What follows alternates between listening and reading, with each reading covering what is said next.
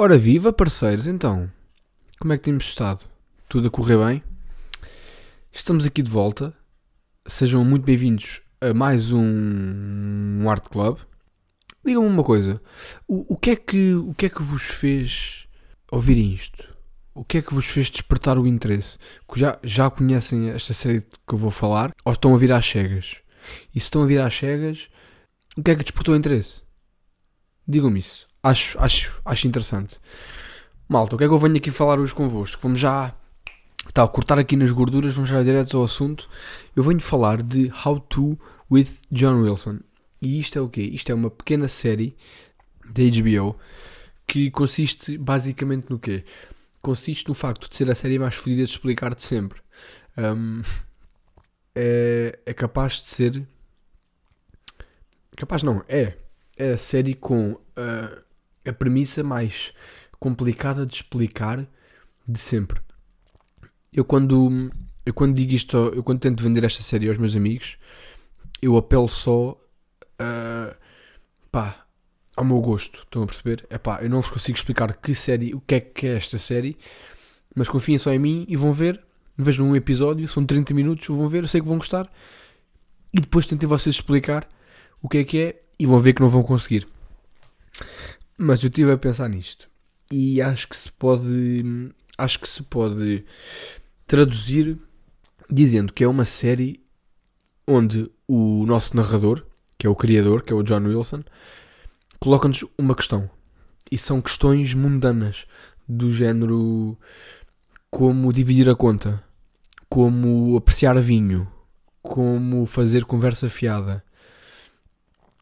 E depois o, o episódio segue com base nesta pergunta. E ele vai tentar eh, arranjar respostas para esta pergunta.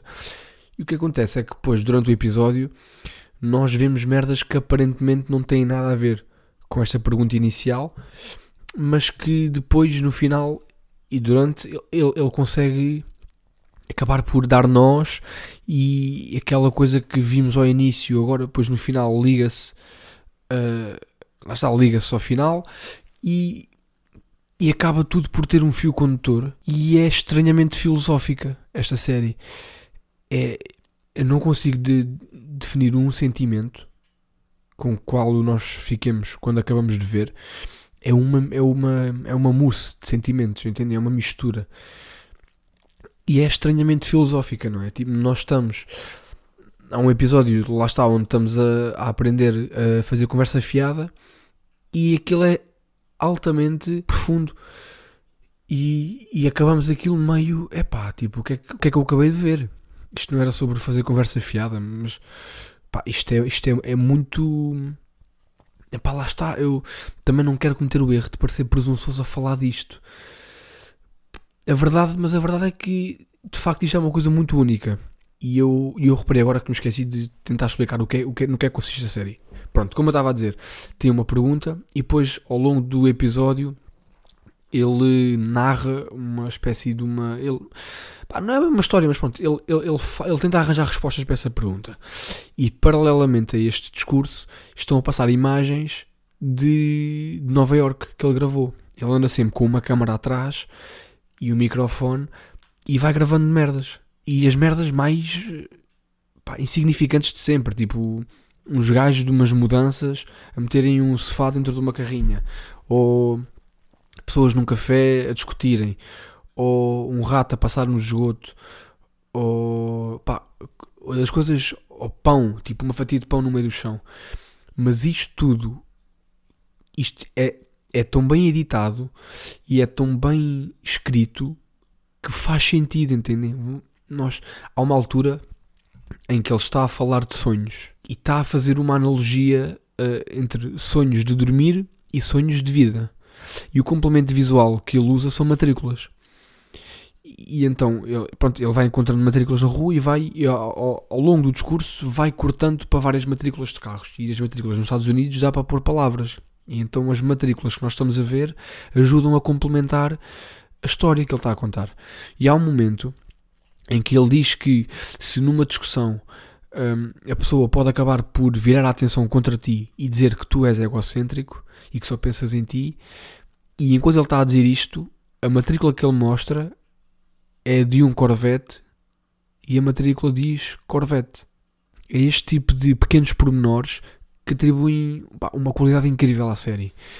E o bom desta série é que depois ele está, eh, está a responder a estas questões que ele coloca no início, mas depois nós acabamos por, por ir para situações completamente descabidas e que não têm nada a ver com a, a premissa inicial e que são pá, das coisas mais estranhas que eu já vi. Este, esta série consegue-se ter das coisas mais bonitas que eu já vi, ao mesmo tempo que tem das coisas mais estranhas e mais bizarras que eu já vi.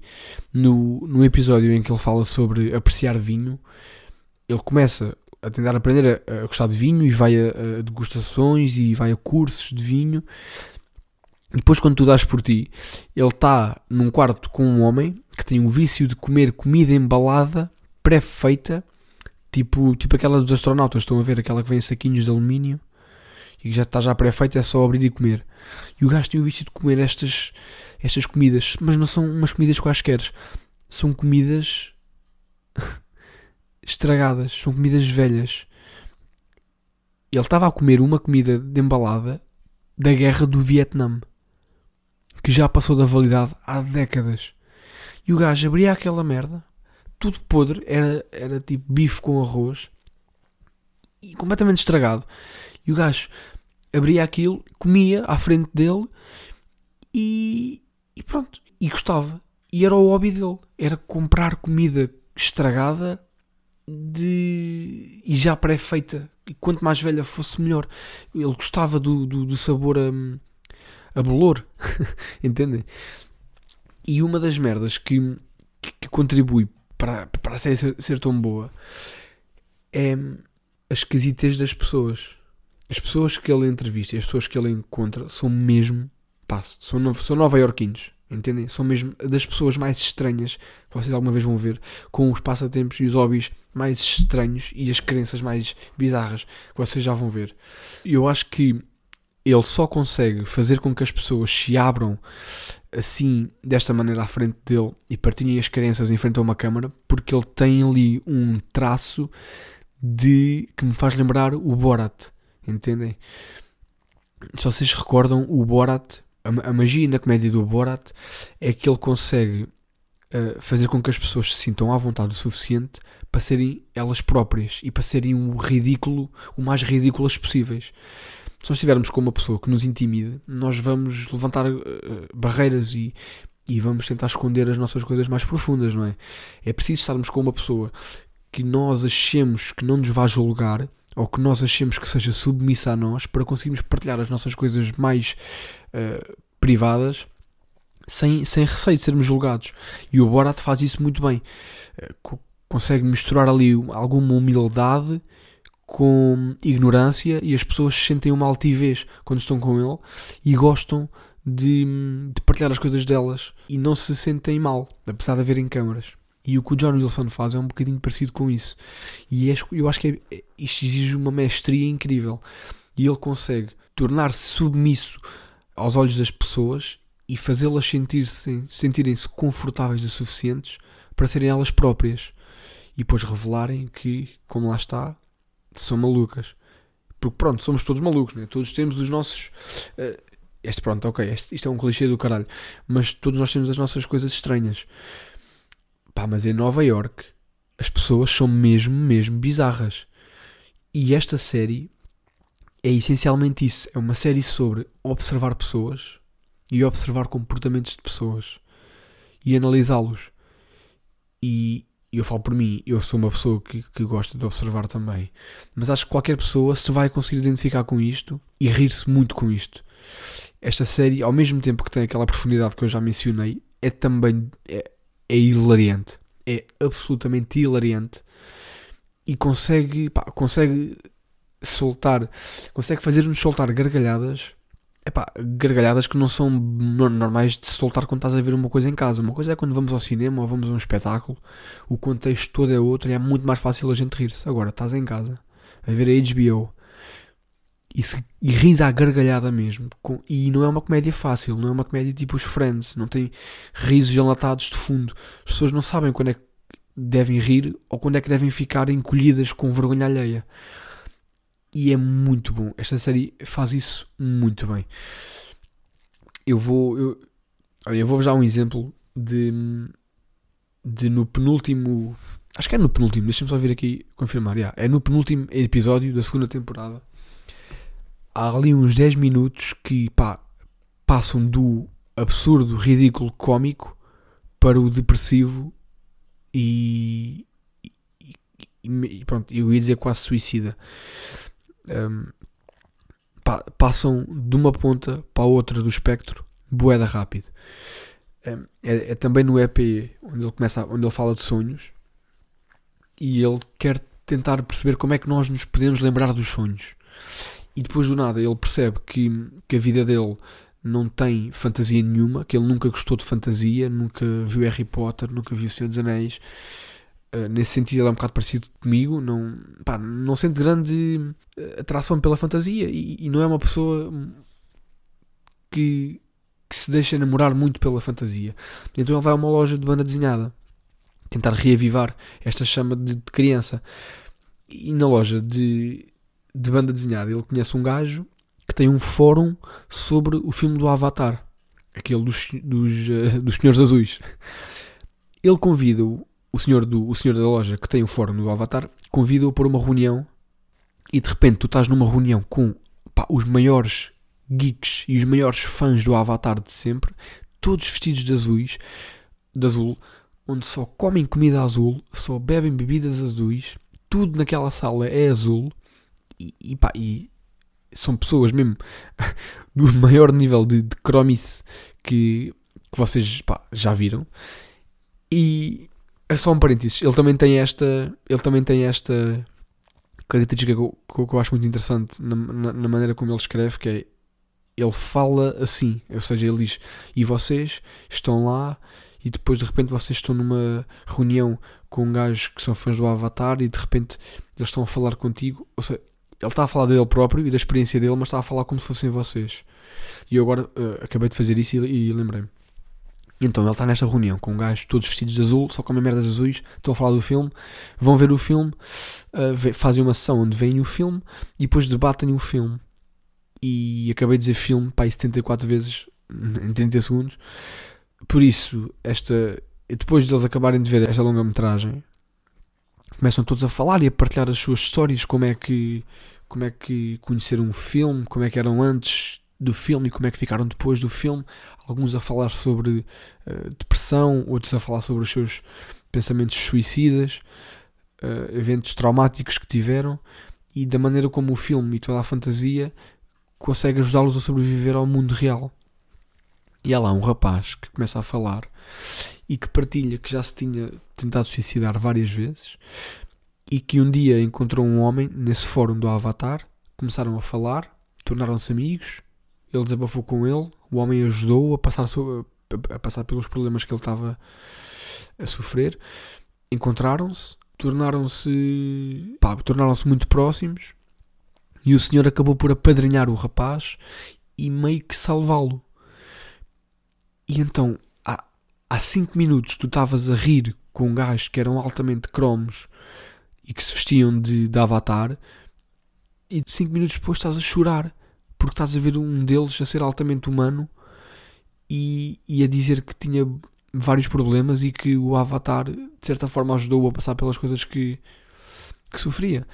E depois de repente, e depois disto, estás tu a sentir mal contigo próprio por teres julgado o rapaz e por teres, teres te rido de, de alguém e isto é mesmo propositado tu sentires isto. É mesmo suposto tu ao início rires-te, depois sentires pena e para depois tu te sentires mal. Pá, e é, e é muito bom, a sério. É das coisas mais revigorantes. É capaz de ser a maior levada de ar fresco que, que houve em 2020. Porque isto saiu ano passado, a primeira, e saiu agora este ano a segunda. E é mesmo, é mesmo muito bom. É muito diferente de qualquer coisa que nós estejamos habituados. E é uma, é uma série que está na HBO, como eu já disse, logo é uma coisa a sério. Está só na segunda ou, terceira maior plataforma de streaming do mundo, mas parece que é uma coisa que qualquer um de nós podia ter feito e parece que é uma coisa feita ali pelo vizinho do lado, com pouca produção. E depois de ver a série, eu fui ver algumas entrevistas poucas, porque ele, ele não tem quase entrevistas nenhumas, eu só encontrei duas. E ele começou a revelar um bocadinho mais sobre a série, sobre os segredos da série. E eu senti isto quase como. Foi agridoce. Porque pá, eu descobri que ele, afinal, não era só ele que gravava as coisas, que tinha eh, uma ou duas pessoas que de vez em quando iam gravar coisas por ele. Por um lado, eu gosto tanto da série que, obviamente, que quero saber como é que foi feito e quanto mais coisas eu souber sobre a série e sobre o processo criativo, melhor, não é? Mas por outro lado, tirou-me um bocadinho a magia que havia, não é? Eu agora, eu agora eu sei que não é só ele a fazer aquilo. E se calhar não vos devia estar a dizer isto, porque se calhar agora vocês vão ver a série com outro com outros olhos, já não vão ver com uma pureza e com uma inocência tão grande como eu vi a primeira vez. Epá, e, e para além de tudo, tudo aquilo que eu tenho estado a elogiar até agora, para além do complemento visual, para além da premissa boa, para além do humor, ele consegue eh, ter ali algumas frases que são joias, são mesmo pérolazinhas que nós, que nós encontramos e que, pá, e se fossem eh, isoladas, dava para, para estarem numa t-shirt facilmente. Ele tem um episódio, que é o, é o último da, da segunda temporada, em que ele quer aprender a ser mais espontâneo e menos metódico. Então, da altura do episódio, ele tenta ser espontâneo, depois tenta ser metódico porque vê que o espontâneo não é tão bom, depois volta a tentar ser espontâneo e depois vê que ser espontâneo tem estas, tem estas vantagens, mas ser planeador tem estas. E, e a altura ele diz a seguinte frase: Quando te habituas a ser espontâneo, habituas-te a ir sempre à segunda melhor versão daquilo que querias. Porque depois ele percebe-se: pá, se tu queres ter uma boa experiência fazer qualquer merda, tu tens de planear com antecedência. Tens de reservar coisas. Tens de planear. Tens de tratar de burocracias. E são estas pequenas joias. Pá, vocês, se calhar, não acham isto nada interessante. Pá, eu, isto a mim toca-me. E, e estas pequenas frases eu, eu, eu, eu, retiro-as e guardo-as. Porque, pá, não sei, gosto. Acho, pá, acho bonito. Acho bonitas. E então, claro que, pá, se calhar estar aqui a dizer isto sem vocês terem visto a série não é. Pá, se calhar não vai ter o mesmo impacto, não é? Mas vejam, vejam. É uma coisinha fácil de ver. Está na HBO, como eu já disse. Pá, mas se não tiverem HBO, não deixam que isso vos impeça. Vão a um site pirata e vão ver. Se quiserem, mandem mensagem que eu dou-vos uh, um site bacana para ver, que é onde eu vi também. É um site uh, seguro e de confiança. E, pá, e, e- e vão e tirem as vossas próprias conclusões. E eu garanto-vos que não se vão arrepender e que vai ser uma das merdas mais originais que vocês vão ver na vossa vida. Obrigado. This is John Wilson. Estava a fazer o a despedida que ele faz. Obrigado. Convosco foi Bruno Rolo. E até para a semana.